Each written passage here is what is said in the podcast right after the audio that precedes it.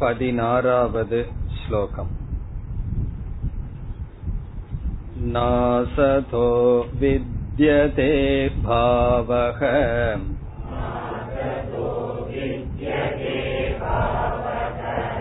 नाभावो विद्यते सतः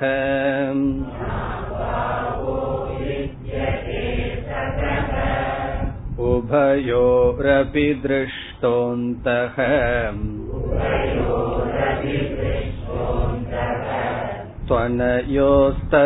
त्वनयोस्तत्त्वदर्शिभिः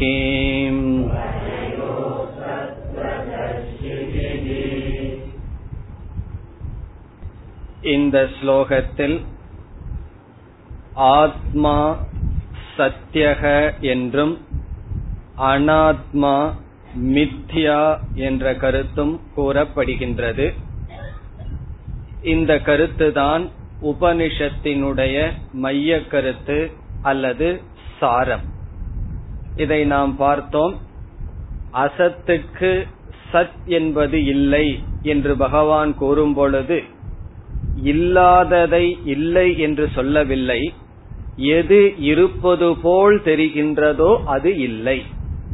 அசத் என்றால் மித்யா நிகழ்காலத்தில் மட்டும் இருப்பதற்கு எப்பொழுதும் இருத்தல் என்பது கிடையாது. பிறகு எது அனுபவத்தில் இல்லையோ அது இல்லை என்று சொல்ல முடியாது. இருப்புக்கு இல்லாமை என்பது கிடையாது என்ற விதத்தில் பகவான் கூறினார். அந்த விசாரத்தை நாம் பார்த்து முடித்தோம். அதற்கு பிறகு சங்கராச்சாரியார் எப்படி இதற்கு விளக்கம் எழுதுகின்றார் என்கின்ற விசாரத்திற்குள் சென்றோம். அதில் நான்கு கருத்தை பார்த்தோம். நான்கு படி வரை சென்றுள்ளோம். இப்பொழுது தொடர வேண்டும். அந்த நான்கு படியையும் ஞாபகப்படுத்திக் கொண்டு தொடர்வோம். முதலில் சங்கரர் என்ன கூறினார்? சீதோஷ்ணாதி இந்த ஜெகத் சீதம் உஷ்ணம் இப்படிப்பட்ட இருமையை கொடுக்கின்ற இந்த பிரபஞ்சம் அனைத்தும் மித்யா என்று பிரதிஜா செய்தார். பிரதிஜா என்றால் பிராமிஸ். முதலில் அந்த கருத்தை கூறிவிடுவது. எதை சாத்தியமாக முடிவாக சொல்வோமோ அதை கூறிவிடுதல். அப்படி கூறினார். அப்படி கூறும் பொழுது ஒரு சிறு சொல்லையும் போட்டுவிட்டார். இந்த பிரபஞ்சம் மட்டும் மித்தியா அல்ல இதற்கு எது காரணமோ அதுவும் மித்தியா என்று கூறிவிட்டார். ஆகவே பிரபஞ்சமும் இந்த பிரபஞ்சத்துக்கு காரணமான பஞ்சபூதங்கள் அனைத்தும் மித்யா சகாரணம் சீதோஷ்ணாதி மித்யா என்று கூறினார். அதை நாம் முதல் படியாக பார்த்தோம்.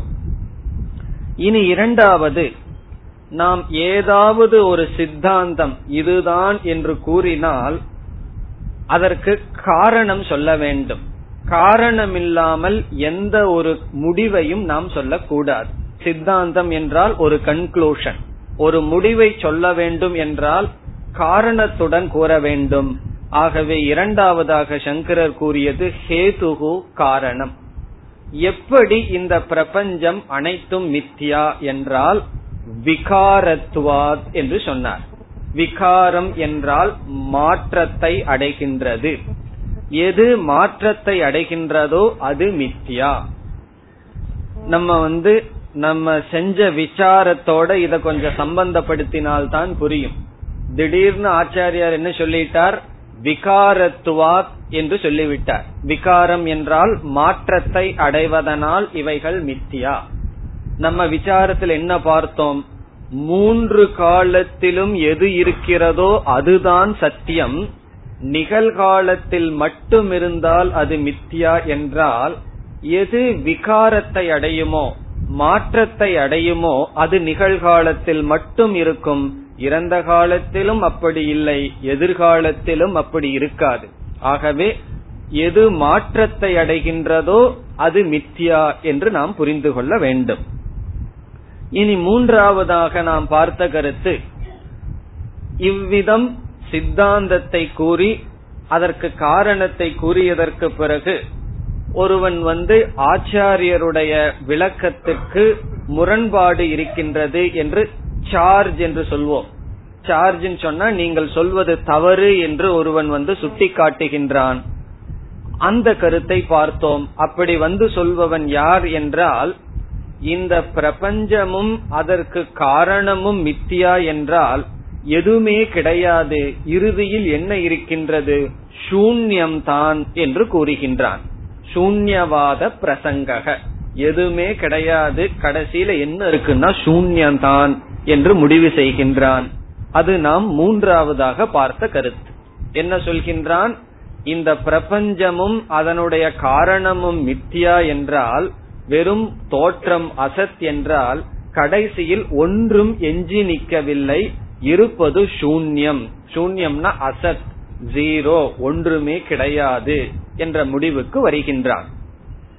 இனி இதற்கு நாம் பதில் சொல்லி இந்த எதிர்ப்பை ஆச்சாரியர் தகர்க்க வேண்டும்.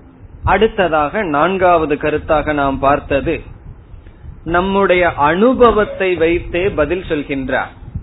நம்முடைய அனுபவத்தில் ஒரு பொருளை பார்த்தால் இரண்டு விதமான உணர்வு புத்தியானது தோன்றுகிறது.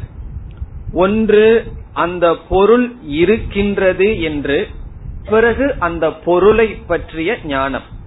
உதாரணமாக புஸ்தகத்தை பார்த்தால் புஸ்தகத்தை பற்றிய அறிவு மனசில் தோன்றுகின்றது. இந்த அறிவை நாம் இரண்டு அம்சமாக பிரிக்கின்றோம். மனதில் தோன்றுகின்ற விருத்தியை இரண்டு அம்சமாக ஒரு அம்சம் இருத்தல் என்பது இனி ஒரு பகுதி அந்த புஸ்தகம் என்கின்ற பகுதி. ஆகவே புஸ்தகம் அஸ்தி புஸ்தகம் ஞானம். புஸ்தகத்தை பற்றிய ஞானம் மனதில் வரும்பொழுது புஸ்தகத்தை பற்றிய ஒரு அறிவு அது இருத்தல் என்கின்ற அறிவு. இனி புஸ்தகத்தை விட்டுட்டு பேனாவை பார்த்தோம் அப்படின்னா பேனா என்கின்ற ஒரு நாம ரூபம் அது இருத்தல் என்கின்ற அறிவு. பேனாவை விட்டுட்டு வாட்ச பார்த்தோம் அப்படின்னா அந்த பொருள் அது இருத்தல் என்கின்ற உணர்வு. இதத்தான் ஆச்சாரியர் சத் புத்தி அசத் புத்தி என்று சொல்கின்றார். சத் புத்தி என்றால் எல்லா அறிவிலும் இருத்தல் இருத்தல் இருத்தல் என்கின்ற புத்தி. உணர்வானது அறிவானது தொடர்ந்து இருக்கின்றது. அசத் புத்தி என்றால் எது இருக்கின்றது என்று சொல்கின்றோமோ அது மாறிக்கொண்டே வருகின்றது.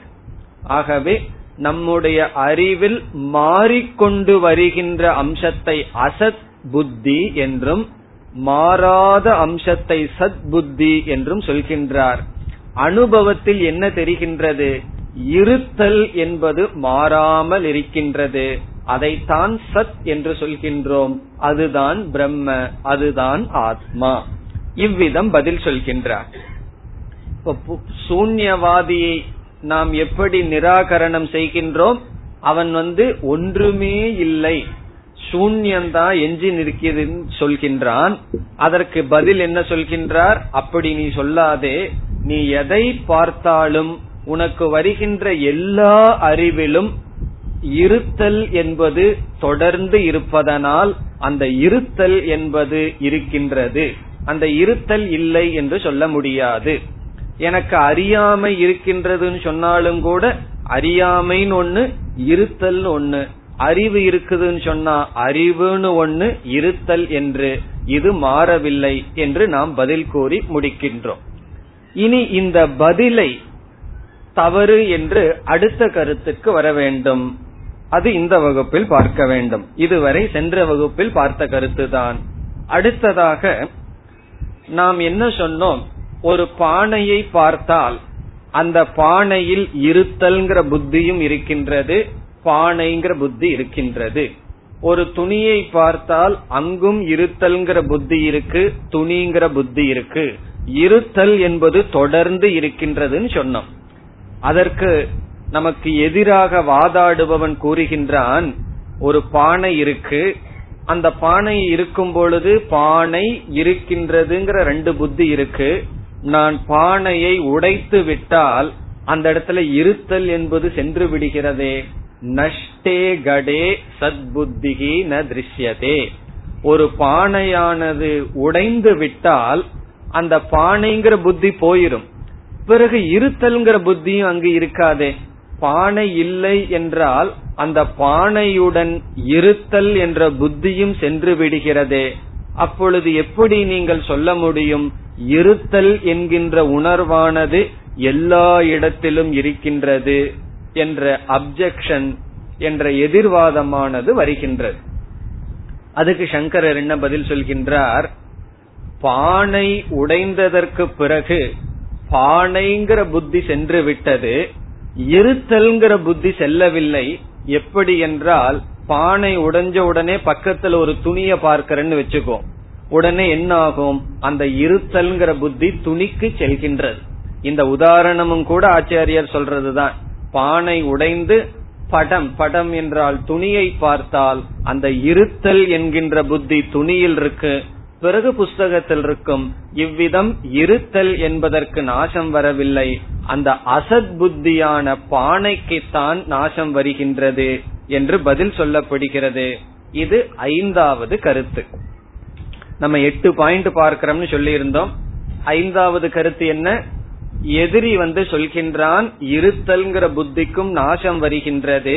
எப்பொழுது? பானை உடையும் பொழுது இருத்தல்ங்கிற புத்தியும் போகுதுன்னு சொன்னா பதில் சொல்கின்றார். இருத்தல் என்கின்ற புத்தி பானையோடு செல்லவில்லை. பானை சென்று விடுகிறது. அடுத்த பொருளை பார்த்தால் இருத்தல்ங்கிற புத்தியானது இருக்கின்றது.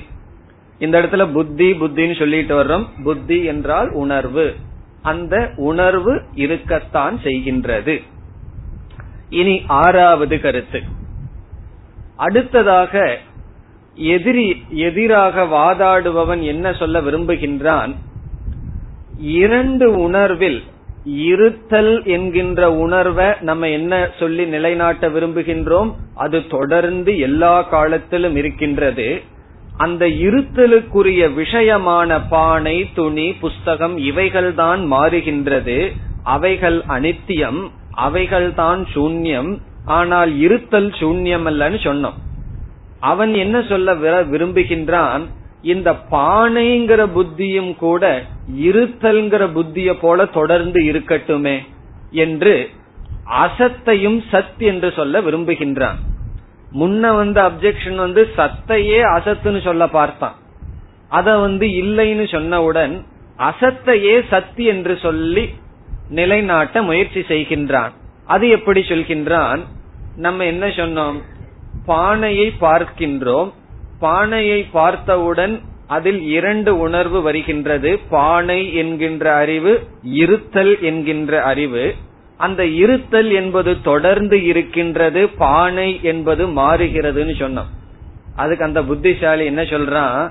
அந்த பானை உடைஞ்சதுக்கு அப்புறம் வேற பானையில இருத்தல்ங்கிற பானைங்கிற புத்தி இருக்கேன்னு சொல்லி சொல்கின்றான். ஒரு பானை உடைஞ்சா பரவாயில்ல இனி ஒரு பானையிலே பானைங்கிற புத்தி இருக்கத்தானே செய்கின்றது? ஆகவே கட புத்தி பானை என்கின்ற புத்தி என்னைக்குமே நஷ்டமாகவில்லையே. ஒரு துணிய பார்க்கிறோம் துணிங்கிற அறிவு இருக்கின்றது இருத்தல்ங்கிற அறிவு இருக்கின்றது. அந்த துணியை எரிச்சறோம் நம்ம என்ன சொல்றோம்? துணிங்கிற புத்தி போயிடுதுன்னு சொல்றோம். எதிரியாக வாதாடுபவன் என்ன சொல்றான்? நீ வேற துணிய பார்த்தீங்கன்னா அங்க துணிங்கிற புத்தி இருக்கே. ஆகவே துணிங்கிற புத்தியும் இருத்தல்ங்கிற புத்திய போல தொடர்ந்து இருக்கின்றது. அதற்கும் அழிவில்லை என்று சொல்கின்றான். இது ஆறாவது கருத்து. அதாவது அனித்தியத்தை கூட நித்தியம் என்று நிலைநாட்ட விரும்புகின்றான். இதற்கு நம்ம என்ன பதில் சொல்றோம்?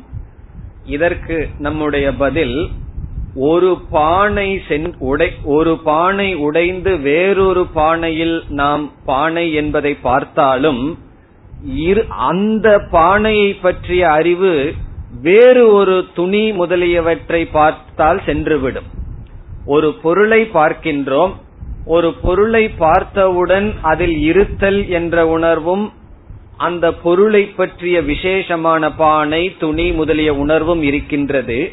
எல்லா அறிவிலும் இருத்தல் மாறுவதில்லை. ஆனால் அதற்கான விஷயம் மாறிக்கொண்டே வருகின்றது.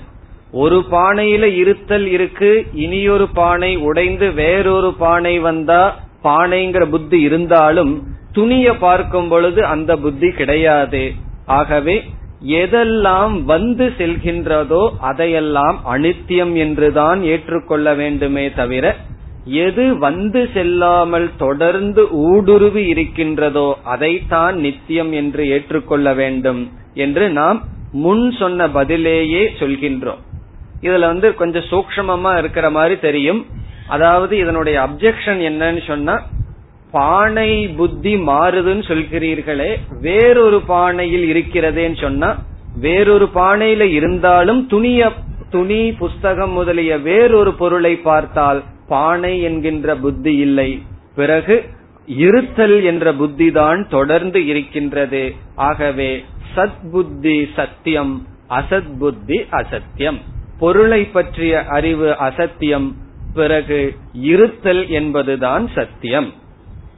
இவ்விதம் கூறியதற்கு பிறகு அடுத்ததாக சொல்கின்றான் ஒரு பானை உடைந்ததற்கு பிறகு அந்த இடத்தில் பானை என்கின்ற புத்தி சென்று விடுகிறது. இருத்தல் என்ற புத்தி சென்று விடுகிறதுன்னு ஏற்கனவே சொன்னவுடன் நம்ம என்ன பதில் சொன்னோம்? அது துணி முதலிய இடத்துல இருக்குன்னு சொன்னோம். அதுக்கு அவன் என்ன பதில் சொல்றான்? துணியில வேணா இருத்தல்ங்கிற புத்தி இருக்கலாம்.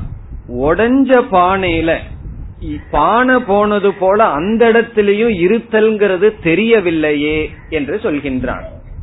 முன்ன வந்து இருத்தல்ங்கிறதே இல்லைன்னு சொன்னா நம்ம வந்து இருத்தல்ங்கிறது இல்லாமல் போகாது இருந்து கொண்டுதான் இருக்கும்னு சொல்றோம். பிறகு அது தெரியவில்லையே என்று அவன் சொல்லும் பொழுது பிறகு நாம் முக்கியமான சித்தாந்தத்திற்கு வருகின்றோம். ஒரு சத்தை சத் என்று சொல்ல வேண்டும் என்றால் அதை அனுபவிக்க வேண்டும் என்றால் ஒரு நாம ரூபம் தேவை.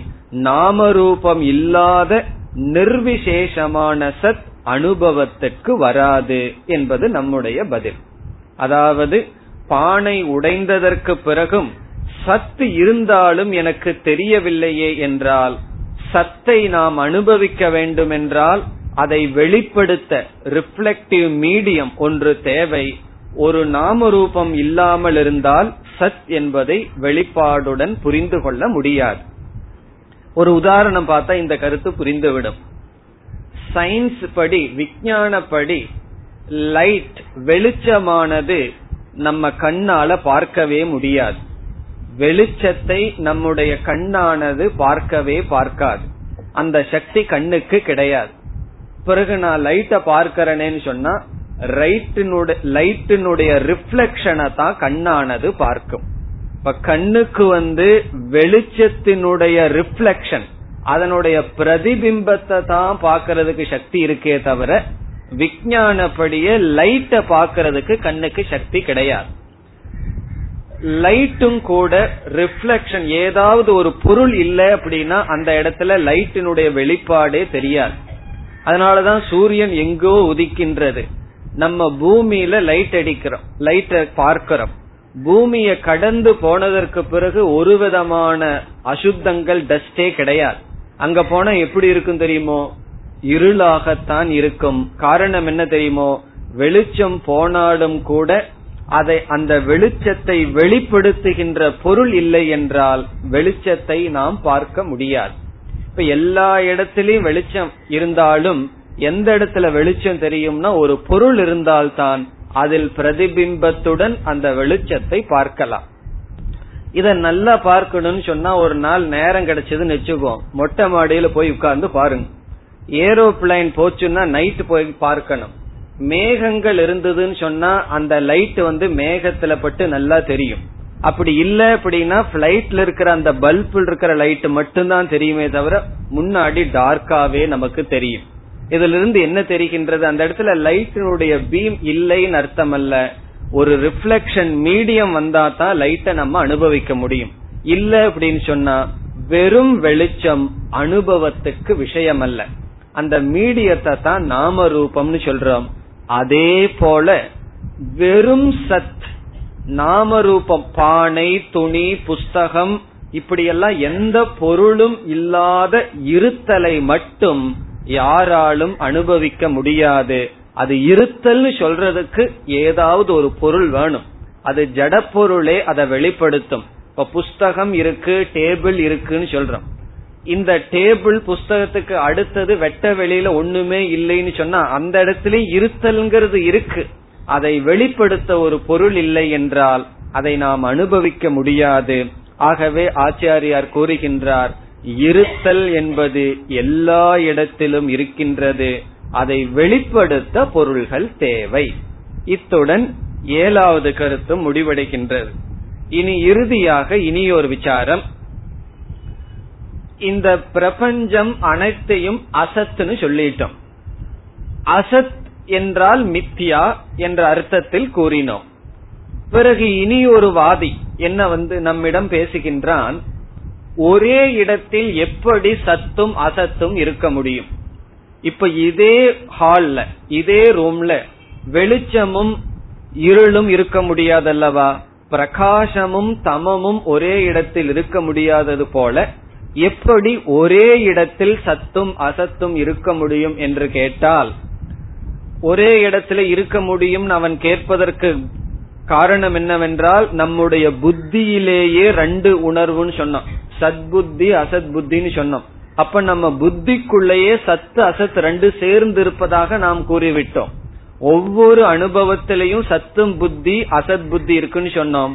அது எப்படி ஒரே எண்ணத்தில் சத் அசத் விபரீதமான இரண்டு இருக்கும் என்பது கேள்வி. அதற்கு பதில் நீ சொல்வது சரி சத் அசத் ஒரே இடத்தில் இருக்காது ஆனால் மித்யாவும் சத்தியமும் ஒரே இடத்தில் இருக்கலாம். அசத் என்றால் மூன்று காலத்திலும் இல்லாதது. அசத் அதுவும் சத்தும் ஒரே இடத்தில் இருக்காது. ஆனால் மித்யாவான அசத்தும் சத்தும் ஒரே இடத்தில் இருக்கலாம். அது எப்படி ஒரே இடத்தில் இருக்கலாம்? இந்த மாதிரி இடத்துக்கு தான் அந்த பாம்பு நமக்கு உதவி செய்யும். பாம்பும் கயிறுக்கு வந்தோம்னு சொன்னா பாம்பு என்ன சொல்றோம்? அசத் மித்தியான்னு சொல்றோம். கயிறு என்ன சொல்றோம்? சத்தியம்னு சொல்றோம். இந்த கயிறும் பாம்பும் ஒரே இடத்தில் இருப்பதற்கு காரணம் அல்லது காணல் நீரும் வறண்ட பூமியும் ஒரே இடத்தில் இருப்பதற்கு காரணம் ஒன்று மித்தியா இனி ஒன்று சத்தியம். அசத்தும் மூன்று காலத்தில் இல்லாததும் பூர்ணமான அசத்தும் சத்தும் ஒரே இடத்துல இருக்காது.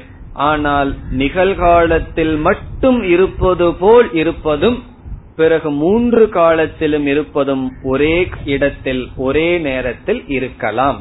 ஆகவே புத்தியில அசத் புத்தியான புஸ்தகங்கள் பானை துணி முதலிய அறிவும் இருத்தல் என்கின்ற அறிவும் ஒரே புத்தியில் இருப்பதற்கு காரணம் ஒன்று சத்தியம் இனி ஒன்று மித்தியா இவ்விதம் ஆச்சாரியர் விளக்கத்தை எழுதி முடிக்கின்றார். விளக்கம் புரியுதோ இல்லையோ விட்டுருங்க புரிஞ்சா புரியட்டும் புரியலனா கொஞ்ச நாளைக்கு அப்புறம் புரியும் ஏதோ சும்மா சங்கரருடைய விளக்கம் எப்படி இருக்குங்கிறதுக்காக நம்ம உதாரணத்துக்கு பார்த்தோம் அவ்வளவுதான் இனி நாம் அடுத்த ஸ்லோகத்திற்கு செல்லலாம் अविनाशितु तद्विद्धि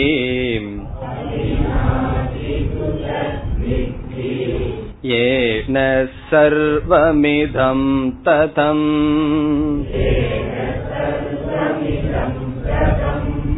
विनाशमं व्ययस्यास्य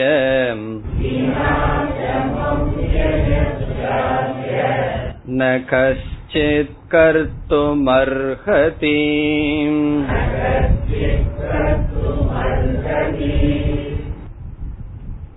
இப்பொழுது நாம் ஆத்ம அனாத்ம விசாரத்தில் இருந்து வருகின்றோம். அதை கொஞ்சம் ஞாபகப்படுத்தணும்.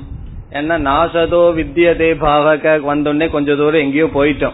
இருத்தல் இல்லை இருக்கு. இருக்கிறது போல இருக்குங்கிற விசாரத்துக்கெல்லாம் போயிட்டோம்.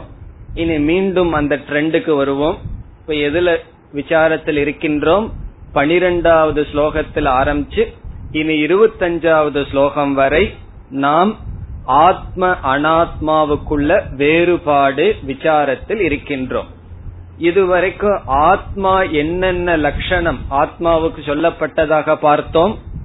பனிரெண்டாவது ஸ்லோகத்தில் ஆத்மா நித்யக என்ற கருத்தை பார்த்தோம். ஏதாவது ஒன் வேர்டு டெஸ்ட் வைக்கிறதா இருந்தா அப்படித்தான் கேள்வி கேட்கணும் செகண்ட் சாப்டர்ல பன்னெண்டாவது ஸ்லோகத்தினுடைய சாரம் என்ன? பதிமூணாவது ஸ்லோகத்தினுடைய சாரம் என்னன்னு சொன்னா நிர்விகாரகன்னு சொல்லணும். அப்படி பனிரெண்டாவது ஸ்லோகத்தில் ஆத்மா நித்தியக நித்தியகன்னு சொன்னா காலத்தின் அடிப்படையில் எல்லா காலத்திலும் இருப்பதாகவும் அனாத்மா அனித்யம் என்று பார்த்தோம். பதிமூன்றாவது ஸ்லோகத்தில் ஆத்மாவுக்கு விகாரமில்லை மாற்றமில்லை அனாத்மா மாறுகின்றதுன்னு பார்த்தோம். பிறகு பதினாறாவது ஸ்லோகத்தில் ஆத்மா சத்தியக சத் அனாத்மா மித்யா. இதுதான் பார்த்தோம். இனி பதினேழாவது ஸ்லோகத்தில் ஆத்மா சர்வகதக. சர்வகதக என்றால் எல்லா இடத்திலும் வியாபிக்கின்றது. வியாபி. ஆத்மா சர்வகதக. இப்படி சொன்ன உடனே அனாத்மாவை என்ன சொல்லணும்? ஆத்மா சர்வகதக என்றால் அனாத்மா அல்பகதக. அல்பகதகனா வியாபி அல்ல ஒரு இடத்துலதான் இருக்கு. அது உண்மைதானே? நம்முடைய உடல் அனாத்மா. இந்த உடல் வீட்லயும் இருந்து இங்கேயும் இருந்தா சௌரியமா இருக்கும். அப்படி இல்லையே. ஒரு இடத்துல தானே இந்த உடல் இருக்கின்றது. ஆனால் ஆத்மா எல்லா இடத்திலும் இருக்கின்றது. இதுதான் இந்த ஸ்லோகத்தினுடைய மைய கருத்து. பிறகு இதோடு இனி ஒரு கருத்தும் இங்கு வருகின்றது. அந்த கருத்து என்னவென்றால் எப்படியும் ஆத்மாவை அழிக்க முடியாது. அது செகண்டரி அடுத்த கருத்தும் இதில் இருக்கின்றது. எப்படியும் ஆத்மாவை அழிக்க முடியாது. ஆத்மாவை அழிப்பதற்கு யாரும் கிடையாது. சங்கரர் எழுதுறார் ஈஸ்வரனாலையும் கூட ஆத்மாவை அழிக்க முடியாதான். காரணம் என்ன தெரியுமோ? அது காரணம் கொடுக்கிறார் என்ன ஈஸ்வரனையே அவர் சேலஞ்சு பண்றாரா அப்படின்னு கேட்க தோணும். அவர் ஏன் ஈஸ்வரனாலையும் கூட ஆத்மாவை அழிக்க முடியாதுன்னு சொன்னா அந்த ஆத்மாவே ஈஸ்வரனா இருக்கிறதுனால ஈஸ்வரனாலையும் கூட ஆத்மாவை அழிக்க முடியாது. அதுதான் இரண்டு கருத்து இங்கு வருகின்றது. இப்போ இந்த ஸ்லோகத்தினுடைய மைய கருத்து என்ன? பதினேழாவது ஸ்லோகம்னு சொன்ன உடனே என்ன ஞாபகத்துக்கு வந்துடணும் சர்வகதக. எல்லா இடத்திலும் வியாபித்து இருக்கின்றது. இதற்கு இப்பொழுது விளக்கம் பார்ப்போம். விஞ்ஞானப்படியே காலத்தையும் தேசத்தையும் நாம் பிரிக்க முடியாது. Time and space cannot be separated டைம்னா காலம். ஸ்பேஸ் சொன்னா ஆகாசம் இடம். இந்த இரண்டையும் நாம் பிரிக்க முடியாது. அது எப்படி என்றால் ஒரு இடம் இருக்கின்றது. இப்ப இந்த இடம்னு வச்சுக்குவோம். இப்ப இந்த இடத்தில் இந்த நேரத்தில் யாரோ ஒருவர் தான் அமர முடியும். பிறகு வேறு நேரத்தில் இதே இடத்தில் இனியொருவர் அமரலாம். ஆனால் ஒரே இடத்தில் ஒரே காலத்தில் இரண்டு பேர் இருக்க முடியாது. ஆக்சிடென்ட் ஆகிற காரணமே அதுதானே. ரெண்டு பேர் ஒரே இடத்துல ஒரே காலத்துல இருக்கணும்னு விரும்புகிறார்கள். அதனால என்ன ஆகுதுன்னா லா ஆஃப் நேச்சர் அனுமதி கொடுக்க மாட்டேங்குது நீங்க மோதிக்கங்கன்னு சொல்லிடு இந்த பக்கம் போகணும்னு ஒருவன் முடிவு பண்றான். அதே இடத்துல இனியொருத்தனும் போக பார்க்கிறான். அதனாலதான் ஆக்சிடென்டே ஆகுது. இதுல இருந்து என்ன தெரிகின்றது? காலத்தையும் இடத்தையும் பிரிக்க முடியாது. வேற காலத்துல ரெண்டு பேர் அந்த இடத்துக்கு போனா ஒரு பிரச்சனையும் இல்லை. ஒரே காலத்துல போக விரும்புகிறார்கள் அதனாலதான் மோதலே வருகின்றது. வீட்டிலேயே மோதலே அதுதான். ஒரே காலத்துல ஒரே இடத்துல ரெண்டு பேர் இருக்கணும்னு விரும்புகிறார்கள் அதனாலதான் மோதலே வருகின்றது. அப்படி காலத்தையும் இடத்தையும் பிரிக்க முடியாது. ஆத்மா நித்தியக என்று சொன்ன சொன்னதிலிருந்து மூன்று காலத்திலும் ஆத்மா நித்தியம் மாறாதுன்னு சொல்லியாச்சு. ஆகவே என்ன நமக்கு சித்திக்கின்றது? மூன்று காலத்திலும் ஆத்மா இருக்கின்றது என்றால் எல்லா காலத்திலும் அது பூர்ணம் என்றால் எல்லா தேசத்திலும் அது ஆத்மா இருப்பதாக ஆகின்றது. ஆகவே பகவான் அப்படி டெவலப் பண்றார். காலத்தினுடைய அடிப்படையில் நித்தியத்துவத்தை சொல்லி இடத்தினுடைய அடிப்படையில் பூர்ணத்துவத்தை சொல்கின்றார். எல்லா காலத்திலும் இருக்கின்றது என்றால் அது சொல்லாமலேயே சித்திக்கும் எல்லா இடத்திலும் ஆத்மா இருக்கின்றது. அதத்தான் பகவான் இங்கு சொல்கின்றார். ஆகவே ஒரு இடத்தினுடைய அடிப்படையில் ஆத்மாவுக்கு வரையறுப்பு என்பது கிடையாது. லிமிட்டேஷன் சொல்றது. இடத்தினுடைய அடிப்படையில் லிமிட்டேஷன் ஒரு வரையறுக்கப்படாது ஆத்மா. அதுதான் இந்த ஸ்லோகத்தினுடைய சாரம். காலத்தினுடைய அடிப்படையில் ஆத்மா சர்வகதக எல்லா இடத்துல இருக்குதுன்னு சொல்லலாம். அதற்கு இனி ஒரு காரணத்தையும் கொடுக்கலாம். அதாவது எதற்கு உருவம் இருக்கின்றதோ அதுதான் ஆகாசத்திற்குள் அடங்கும். உருவம் இல்லாதது ஒரு ஆகாசத்திற்குள் அடக்க முடியாது. அதேபோல் ஆத்மா உருவமற்ற காரணத்தினால் பார்க்கப்படும் பொருள் இல்லாது பார்ப்பவனாக இருக்கின்ற காரணத்தினால் ஆத்மா சர்வகதக. இப்ப ஆத்மா வந்து எல்லா இடத்திலும் இருக்குதுங்கிறதுக்கு ரெண்டு காரணம். ஒன்று அது காலத்தினால் நித்தியமாக இருப்பதனாலேயே அது தேசத்தினாலும் திருக் சொரூபம் சொன்ன ஞாபகம் இருக்கோ? முதல்ல பார்த்திருக்கோம். ஆத்மா திருக் பார்ப்பவன் அனாத்மா பார்க்கப்படும் பொருள் திருஷ்யம். பார்க்கப்படும் பொருளெல்லாம் உருவத்துக்கு உட்பட்டது. பார்ப்பவன் அரூபமானவன் ஆகவே ஆத்மா ரூபமற்றதாக பார்ப்பவனாக இருப்பதனால் ஆத்மா சர்வகதக எல்லா இடத்திலும் வியாபித்து இருக்கின்றது. இதிலிருந்து இனியொரு கருத்தும் நம்ம டிரைவ் பண்ணணும். ஆத்மா எல்லா இடத்திலும் இருக்குதுன்னு சொன்னா அந்த ஆத்மா எவ்வளவு ஆத்மாவாக இருக்க முடியும்? ஆத்மா ஏகக. அது ஒன்றாக இருந்தால்தான் எல்லா காலத்திலும் எல்லா இடத்திலும் இருக்கின்றது. ஆகவே சர்வகதக என்பதிலிருந்து ஏகக என்ற கருத்தையும் நாம் எடுத்துக் கொள்கின்றோம். ஏன் ஏககன்னு சொல்லணும்? ரெண்டு இருந்ததுன்னு வச்சுக்குவோம். அது ரெண்டு பொருள் ரெண்டு ஆத்மா இருந்ததுன்னு சொன்னா ஆத்மா ஏ இருக்கிற இடத்துல ஆத்மா பி இல்ல. ஆத்மா பி இருக்கிற இடத்துல ஏ இல்ல. பிறகு எப்படி வந்து எல்லா இடத்திலையும் வியாபிக்குதுன்னு சொல்ல முடியும்? எல்லா காலத்திலும் வியாபிக்குதுன்னு சொல்ல முடியும். ஆகவே அது ஏகமாக இருந்தால்தான் அது சர்வகதம். இதுதான் முதல் பகுதியில் வருகின்றது. இப்பொழுது ஸ்லோகத்திற்குள் செல்லலாம். அவிநாசி து தத் வித்தி. தது என்றால் இங்கு அந்த ஆத்ம தத்துவம். அவிநாசி வித்தி. வித்தி என்றால் தெரிந்து கொள். நீ அந்த தத்துவத்தை எப்படி தெரிந்து கொள்? அவிநாசி. வினாசி என்றால் நாசத்திற்கு உட்பட்டது. அவிநாசி என்றால் நாசத்திற்கு உட்படாதது. அழியாதது என்று பொருள். ஒரு ஊருக்கே அவினாசின்னு பேர் இருக்கு. அங்க பகவான் சிவன் இருக்கார். அவினாசி லிங்கர்னு சொல்லி. அப்ப அவினாசி என்றால் அழியாதவர் என்று பொருள். அவினாசி து தத் வித்தி. அந்த ஆத்மாவை அழியாததாக நீ தெரிந்து கொள். இந்த கருத்து ஏற்கனவே சொன்ன கருத்துதான்.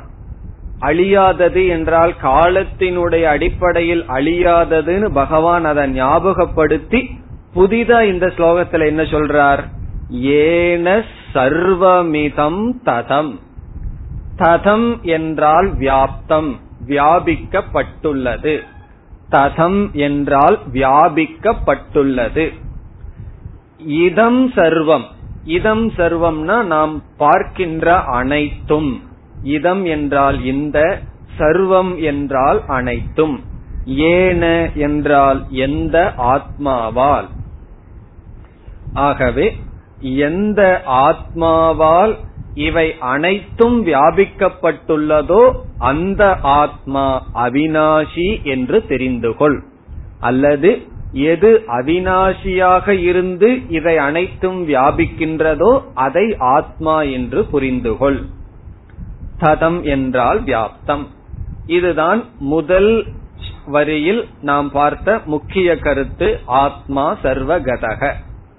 இனி இதே ஸ்லோகத்துல இனி ஒரு கருத்து இருக்குன்னு பார்த்தோம். இந்த ஆத்மாவை எப்படியும் அழிக்க முடியாதுன்னு பகவான் சொல்றார். அதை இரண்டாவது வரியில் இப்பொழுது பார்ப்போம்.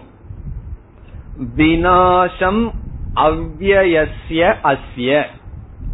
அஸ்ய என்றால் இந்த ஆத்மாவினுடைய இந்த ஆத்மாவுக்கு இனி ஒரு இலக்கணம் சொல்றார். அவ்யயஸ்ய அவ்யயமான அவ்வியமான என்றால் மாறாத சீர்கேடு அடையாத அவ்யயஸ்ய அஸ்ய வினாசம் இப்படிப்பட்ட ஆத்மாவுக்கு ஒரு நாசத்தை ந கஷ்டித் கருத்தும் அர்ஹதி ந கஷ்டித் என்றால் யாராலும் கர்த்தும் செய்வதற்கு வினாசத்தை செய்வதற்கு அர்ஹதி சக்தி இல்லை தகுதி இல்லை. ந கஷ்டித் என்றால் யாருக்கும் கர்த்தும். கர்த்தும்னா செய்வதற்கு. எதை செய்வதற்கு? முதல் சொல் வினாசம் வினாசத்தை நாசத்தை செய்வதற்கு ந அர்ஹதி. அர்ஹதை கிடையாது. சக்தி கிடையாது. அப்படி சம்பவம் என்பது நடக்காது. அர்ஜுனனுடைய துயரமெல்லாம் என்ன? அவர்கள் இறந்து விடுகிறார்களே அழிவு அழிவு என்று துயரப்படுகின்றான். ஆகவே பகவான் உறுதியாக சொல்கின்றார் இந்த ஆத்மாவை அழிப்பது என்பது யாராலும் முடியாது.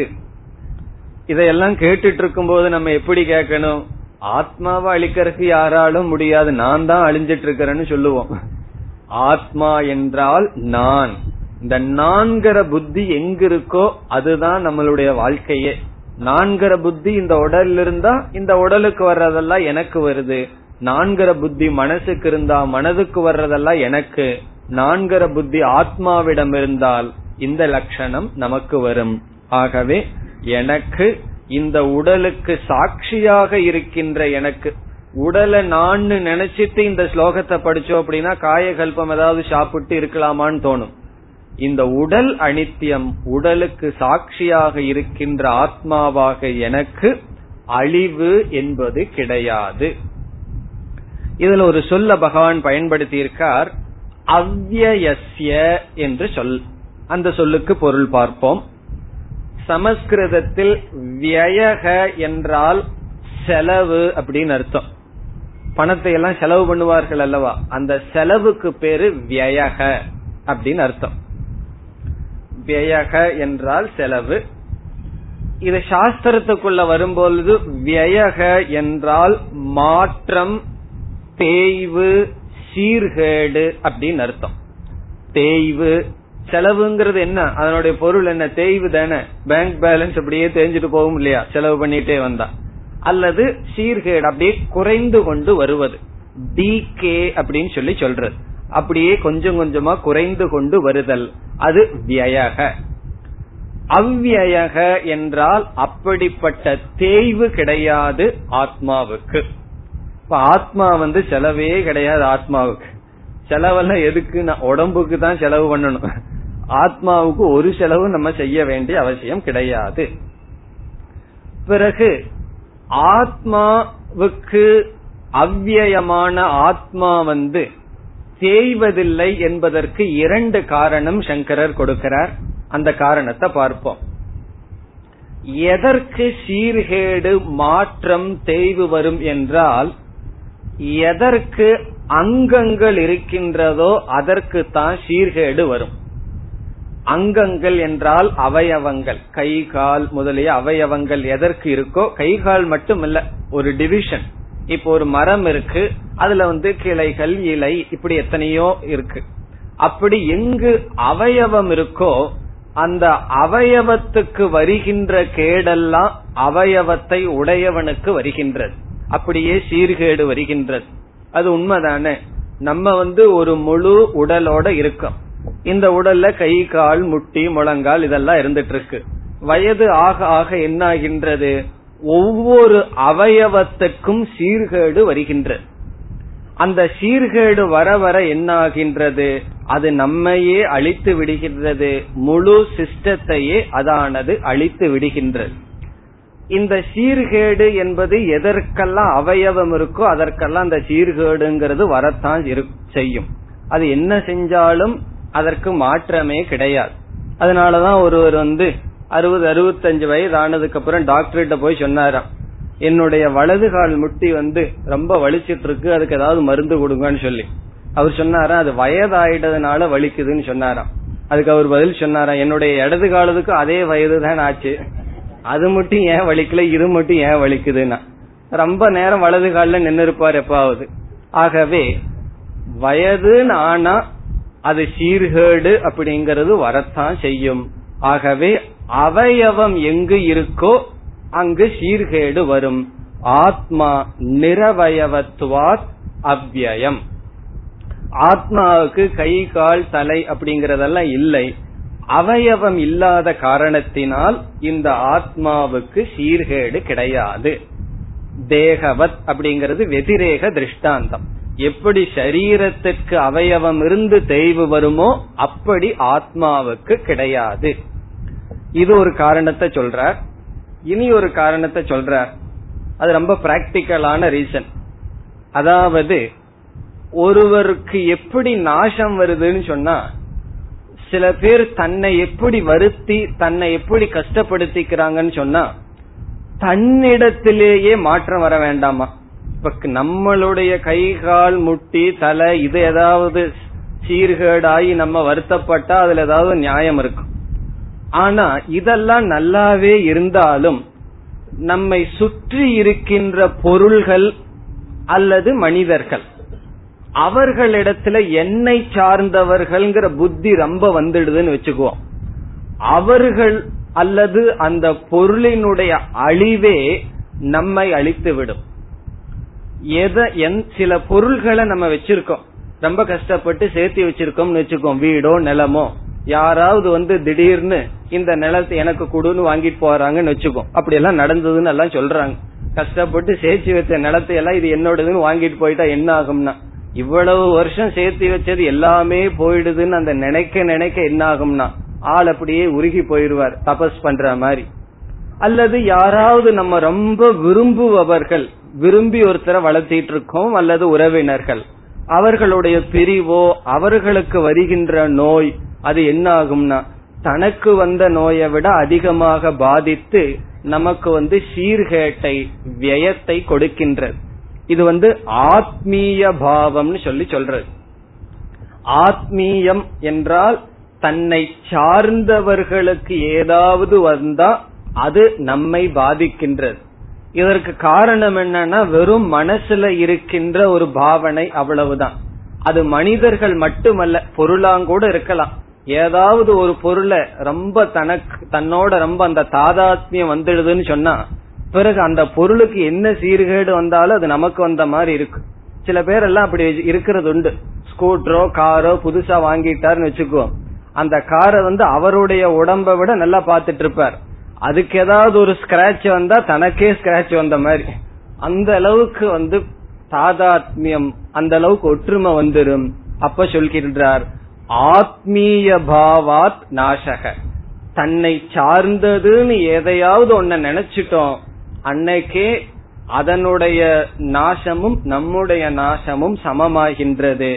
இங்கு சங்கரர் சொல்றார் இந்த ஆத்மா அப்படி எதையுமே தன்னுடையதுன்னு நினைக்காதான் நம்ம தான் ஏதாவது புத்தியில நினைச்சிட்டு இருக்கலாம் ஆத்மாவுக்கு தன்னுடைய சம்பந்தி என்று ஒன்று கிடையாது. ஆகவே வியம் அல்லது அழிவு என்பது கிடையாது. அதற்கு தேய்வு என்பது கிடையாது. இந்த இடத்துல அழிவு அல்ல தேய்வு. ஒருவர் யாராவது இப்ப காரோ பொருளோ ஏதாவது நம்ம நஷ்டமாயிடுதுன்னா உடனே நம்ம செத்து போக போறது இல்ல ஆனாலும் ஒரு தேய்வு வரும் ஒரு துக்கம் வரும். அப்படிப்பட்ட ஒரு தேய்வு ஆத்மாவுக்கு கிடையாது. காரணம் என்ன தெரியுமோ? ஆத்மாவுக்கும் அனாத்மாவுக்கும் உள்ள சம்பந்தம் என்ன? சத்திய மித்யா சம்பந்தம். கயிறு வந்து பாம்புக்கு ஆதாரமாக இருக்கும் பொழுது பாம்புனால எந்த விதத்திலையும் கயிறுக்கு ஒரு தேய்வோ ஒண்ணுமே வராது. இந்த ரெண்டுக்குள்ள சம்பந்தம் அப்படி இருக்கின்றது. வறண்ட நீர் காணல் நீருக்கு ஆதாரமாக இருப்பதனால் அந்த காணல் நீர்னால வறண்ட பூமிக்கு ஒன்றுமே வராது. அதுபோல் இந்த ஆத்மாவில் கல்பனை செய்யப்பட்ட சரீரமும் பிரபஞ்சமும் ஆத்மாவை ஒன்றும் செய்யாது. அவ்வியம் அது ஏன் அவ்வியம் என்றால் ஆத்மாவுக்கு அவயவங்கள் உறுப்புகள் அங்கங்கள் இல்லை. பிறகு ஆத்மா எதையும் தான் என்று அபிமானம் செய்யவில்லை. இப்ப நமக்கு அப்படி அவ்வியம் வரக்கூடாதுன்னு சொன்னா என்ன செய்யணும்? அவயவமான சரீரத்தை நம்மனு நினைக்க கூடாது. பிறகு என்னன்னா வேற எந்த பொருளையும் நம்முடையது என்று நினைக்க கூடாது. அதாவது வேறொரு விளக்காசிரியர் சொல்ற பஞ்ச கோஷ விவேகம் சாதாரணமா செய்வோம். இந்த உடல்ல இருந்து ஆரம்பிச்சு அன்னமயம் பிராணமயம் மனோமயம் எல்லாம் சொல்லி சொல்லுவார்கள். எல்லாம் பிறகு நம்ம பார்க்கலாம். ஆறாவது கோஷம் ஒன்னு இருக்கா? அது என்ன தெரியுமோ? நமக்கு அப்பாற்பட்டதையெல்லாம் நம்மளுடையதுன்னு நினைச்சுக்கிறது. அது ஆறாவது கோஷம். முதல்ல வெளியே இருந்து நம்ம கிட்ட வரணும். அதுக்கப்புறம் நம்மிடம் இருந்து அப்படியே கொஞ்சம் கொஞ்சமா ஒவ்வொன்றுல இருக்கிற அபிமானத்தை விட்டு செல்ல வேண்டும். இவ்விதம் ஆத்மாவுக்கு எதனுடனும் சம்பந்தம் கிடையாது. ஆகவே அவ்வயசிய அஸ்ய ந கஷ்டித் கருத்தும் அர்ஹதி. யாராலும் இதை அழிக்க முடியாது. இப்ப இந்த ஸ்லோகத்தினுடைய சாரம் ஆத்மா எல்லா இடத்திலும் வியாபித்து இருக்கின்றது. ஆத்மாவை அழிப்பதற்கு யாராலும் முடியாது. ஒருவரால முடியும் அவர் ஈஸ்வரன். அந்த ஈஸ்வரனே ஆத்மாவா இருக்கிறதுனால யாராலும் அழிக்க முடியாது. இனி நாம் அடுத்த ஸ்லோகத்திற்கு செல்லலாம். அந்தவந்த இமே தேகாः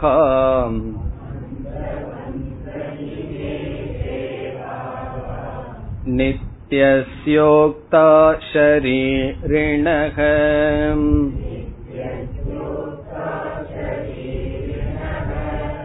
अनाशिनो प्रमेयस्य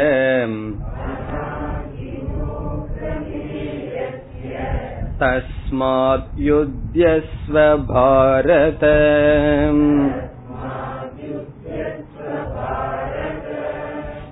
இந்த ஸ்லோகத்தில் ஆத்மாவுக்கு இரண்டு லட்சணம் கொடுக்கப்படுகின்றது.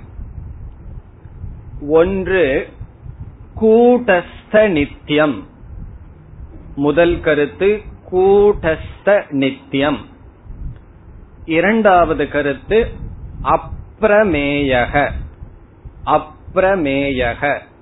இதனுடைய பொருள் கூட்டஸ்த நித்தியம் என்றால் மாறாத நித்தியம் நித்தியம் என்றால் இருத்தல். மாறாமல் அது இருக்கின்றது. முதல் கருத்து. கூட்டஸ்தம் என்றால் அசையாதது மாறாதது. நித்தியம் என்றால் இருத்தல். அது மாறாமல் இருக்கின்றது. இரண்டாவது கருத்து அப்பிரமேயம் என்றால் அனுபவத்திற்கு வராது. பார்க்கப்படுவது அல்ல. திருஷ்யம் என்றால் பார்க்கப்படுவது அனுபவிக்கப்படுவது அப்பிரமேயம் என்றால் அனுபவத்துக்கு வருவது அல்ல. அந்த ஆத்மாவை இந்திரியங்களால் பார்க்க முடியாது. இந்திரிய மன வாக் அகோச்சரம். வாக்காலும் மனதாலும் இந்திரியத்தாலும் அதை நாம் அனுபவிக்க முடியாது.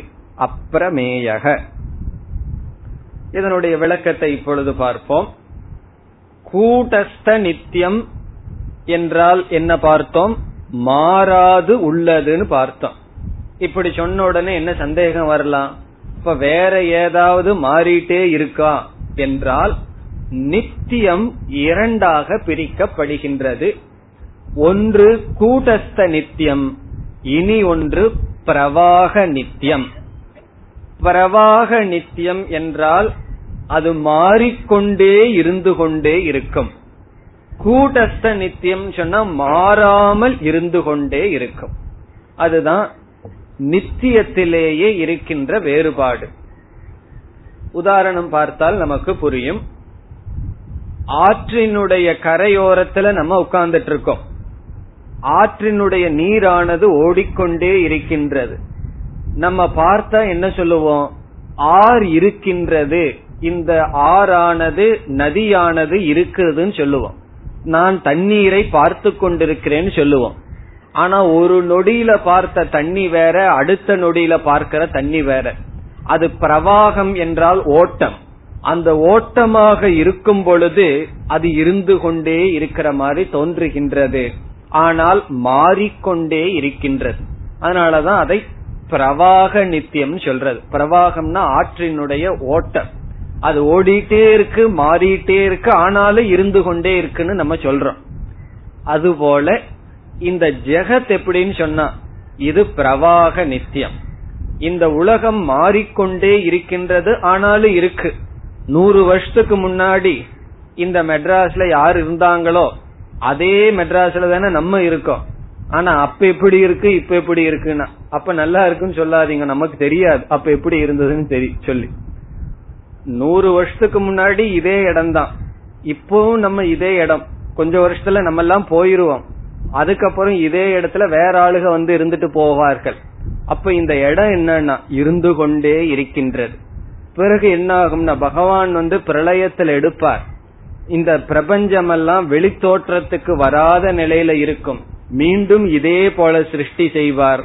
ஆகவே இது எப்படினா இந்த சிருஷ்டியானது பிரவாக நித்தியம் அது இருக்கும் பிரளயத்துக்குள்ள போகும் மீண்டும் அது வெளித்தோற்றத்திற்கு வரும். இவ்விதம் அவ்வக்தம் வியக்தம் அவ்வக்தம் வியக்தம் சொல்லி இருந்து கொண்டே இருக்கும். ஆத்மாவும் அப்படியா என்ற சந்தேகம் வரலாம். அந்த சந்தேகம் வரக்கூடாதுங்கிறதுக்காக பகவான் சொல்றார் இந்த ஆத்மா அப்படிப்பட்ட நித்தியம் அல்ல அது கூட்டஸ்த நித்தியம்னு சொன்னா மாறாமல் எப்பொழுதும் இருக்கின்றது. ஆகவே மாறிக்கொண்டே இருப்பது ஜெகத் அல்லது மாயை மாறாமல் இருப்பது பிரம்ம அல்லது ஆத்மா. அது முதல் கருத்து. அதை முதல் வரியில் பகவான் சொல்கின்றார். இப்பொழுது பார்ப்போம். அந்தவந்த இமே தேகாகா நித்தியசியோக்தா ஷரீரினக அந்தவந்தக என்றால் முடிவை உடைய. அந்தம் என்றால் முடிவு அந்தவத் என்றால் முடிவை உடையது. அந்தவந்தக என்பது தேகத்திற்கு அடைமொழி. அந்தவந்தக இமே என்றால் இந்த. இந்த சொன்னா நம்ம அனுபவிக்கின்ற இந்த உடல்கள் அந்தவந்தக முடிவை உடையது. இதிலிருந்து பகவான் எதை காட்டுகின்றார்? இந்த தேகங்களெல்லாம் தொடர்ந்து மாறிக்கொண்டே வருகின்றது. பிரவாகமா. அதெல்லாம் நம்ம வந்து சில நூல்கள்ல பார்த்தா தெரியும். சில பெரிய மகான்கள் எல்லாம் நான் புல்லாய் பிறந்தேன் பூவா பிறந்தேன் எல்லாம் சொல்லி எழுதுகிறார்கள் அல்லவா? அப்படி எத்தனை தேகங்கள் ஒரு ஜீவன் எடுத்து விட்டான் அது மாறிக்கொண்டே வருகின்றது. இந்த தேகங்கள் அழிகின்ற தேகங்கள் எல்லாம் யாரை சார்ந்து இருக்கின்றது என்றால் கூட்டஸ்தமான நித்தியமான ஆத்மாவை சார்ந்திருக்குன்னு சொல்றார். நித்தியசிய ஷரீரினக உக்தாகா நித்தியசியங்கிறதிலிருந்து கூட்டஸ்த நித்தியத்தை சொல்றார். எப்படி கூட்டஸ்த நித்தியம்ங்கிறது நித்தியம்ங்கிற வார்த்தையிலிருந்து கிடைக்குதுன்னு சொன்னா இரண்டாவது வரியில இனி ஒரு சொல் இருக்கு அதை எடுத்துக்கணும். அனாசினக. அனாசினக என்றால் நாசமடையாத நித்தியம். இந்த சரீரம் ஜெகத்தெல்லாம் எப்படின்னா நாசமடைகிற நித்தியம். இப்ப இருக்கிற மாதிரி இருபது வருஷம் அல்லது நூறு வருஷத்துக்கு அப்புறம் இருக்காது நூறு வருஷம் என்ன அடுத்த செகண்டே இருக்காது இப்ப நாசம் அடைஞ்சு பிறகு அது இருக்கிற மாதிரி இருந்துட்டு இருக்கு இது நித்தியம் எப்படின்னா அநாசினக நித்தியசிய நாசமடையாத நித்தியமாக இருக்கின்ற ஷரீரினக என்றால் ஷரீரத்தை உடைய ஆத்மாவுக்கு இந்த தேகங்களெல்லாம் இருக்கின்றது. இந்த தேகங்களெல்லாம் ஏற்றுவிக்கப்பட்டுள்ளது என்று உக்தாகா சொல்லப்படுகின்றது. உக்தாகா என்றால் ஞானிகளால் உபனிஷத்தினால் கூறப்படுகின்றது. இந்த அனாசினகங்கிறது இரண்டாவது வரியில் இருக்கிற முதல் சொல். அதை எடுத்து நித்தியசியங்கிற பக்கத்துல சேர்த்துக்கணும். அனாசினக நித்தியசிய அழியாத எப்பொழுதும் இருக்கின்ற அந்த அனாசினகங்கிற வார்த்தை தான் கூட்டஸ்தகங்கிறத காட்டுது. நித்தியகங்கிற வார்த்தை நித்தியம்ங்கிறதை காட்டுகின்றது. ஆகவே அழியாத எப்பொழுதும் இருக்கின்ற ஷரீரத்தை உடைய இந்த ஆத்மாவை சார்ந்துதான் இந்த தேகங்கள் அது எப்படிப்பட்டதா? அழிகின்ற அந்தத்தை உடைய தேகங்கள் இருப்பதாக சொல்லப்படுகின்றது. இதிலிருந்து முதல் கருத்து முடிவடைகின்றது. முதல் கருத்து என்ன? கூட்டஸ்த நித்தியம் மாறாமல் இருக்கின்றது என்ற கருத்து. இனி அடுத்த சொல் அப்ரமேயஸ்ய. அப்ரமேயஸ்ய என்பதுதான் நாம் இரண்டாவதாக பார்த்த கருத்து. அப்ரமேயம் என்றால் இந்திரிய விஷயத்துக்கு வராது அனுபவத்துக்கு வராது. இந்திரியங்களினாலும் மனதினாலும் வாக்கினாலும் இந்த ஆத்மாவை கிரகிக்க முடியாது. இப்ப ஆத்மா கூட்டஸ்த நித்தியகன்னு சொன்னா அனாத்மாவுக்கு என்ன சொன்னோம்? பிரவாக நித்தியம்னு சொன்னோம். ஆத்மா அப்பிரமேயகன்னு சொன்னா அனாத்மாவை என்ன சொல்லணும்? அந்த ஆவ விட்டுறணும். பிரமேயக. பிரமேயகன திருஷ்யம் அறியப்படுதல். இந்த அப்பிரமேய என்பதற்கு இரண்டு பொருள். நம்ம முதல் பார்த்த பொருள் தான் முக்கியமான பொருள். விஷய விஷயமாக ஆகாது என்பது. இனி ஒரு பொருள் அதை மெஷர் பண்ண முடியாது அளக்க முடியாது என்றும் ஒரு பொருள் உண்டு. இந்த ஆத்மாவை வந்து அளக்க முடியாது. இப்ப டெய்லர் கிட்ட எல்லாம் போனா அவன் நம்ம உடம்பையே அளந்துடுறான் அல்லவா? அப்படி இந்த உடம்பு அளக்கலாம் ஆனால் ஆத்மாவை அளக்க முடியாது. இம்மெஷரபிள் அதை மெஷர் பண்ண முடியாதுன்னு ஒரு அர்த்தம். ஆனா முக்கியமா அப்பிரமேயம் என்றால் நம்முடைய இந்திரியத்திற்கும் மனதிற்கும் புத்திக்கும் விஷயமாக வராது. இத கேட்ட உடனே நமக்கு ஒரு சந்தேகம் வரணும். வரல அப்படின்னு சந்தேகத்தை உருவாக்கணும். என்ன சந்தேகம் நமக்கு வரலாம்? ஆத்மாவை வந்து மனதினாலும் தெரிஞ்சுக்க முடியாது. இந்திரியத்தினாலும் புரிஞ்சுக்க முடியாது. வாக்குனாலும் விளக்க முடியாது. பிறகு நாங்கெல்லாம் இங்க எதுக்கு உட்கார்ந்துட்டு இருக்கோம்? வாக்குனாலையும் விளக்க முடியாது. அப்ப நீங்க அனாத்மாவை தான் விளக்கிட்டு இருக்கீர்கள். அதுதான் தெரியுமே அது விளக்கியா புரிஞ்சுக்கணும்னு சொன்னா சாஸ்திரத்தினுடைய கதி என்னாகிறது? ஆத்மா அப்பிரமேயம் என்று சொல்லிவிட்டால் என்ற கேள்வி வரும் பொழுது சாஸ்திரம் ஆத்மா இதுதான் சொல்லி நமக்கு சொல்ல வேண்டிய அவசியம் இல்லை.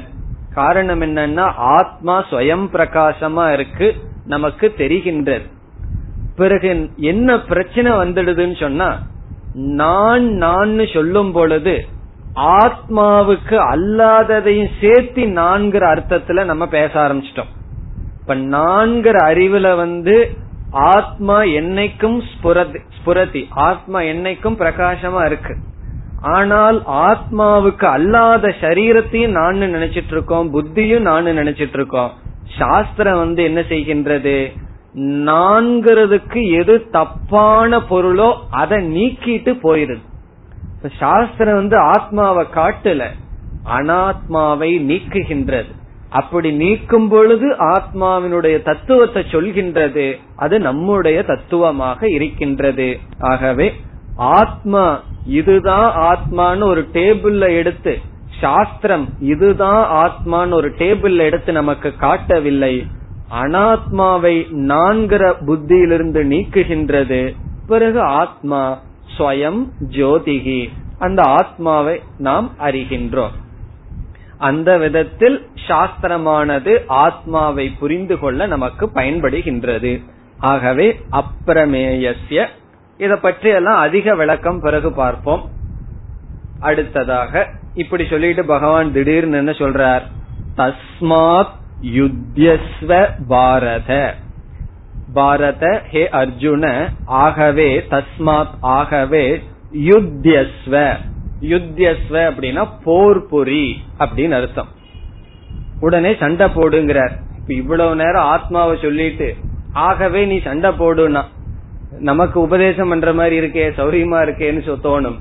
இந்த இடத்துல சங்கரர் எழுதுறார் யுத்தியஸ்வ இஸ் ஈக்வல் டு ஸ்வதர்மம் குரு. உன்னுடைய கடமையை செய். அப்படின்னு அர்த்தம்.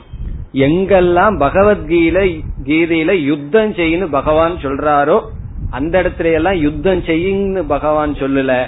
உன்னுடைய சொதர்மத்தை செய் அப்படின்னு அர்த்தம்.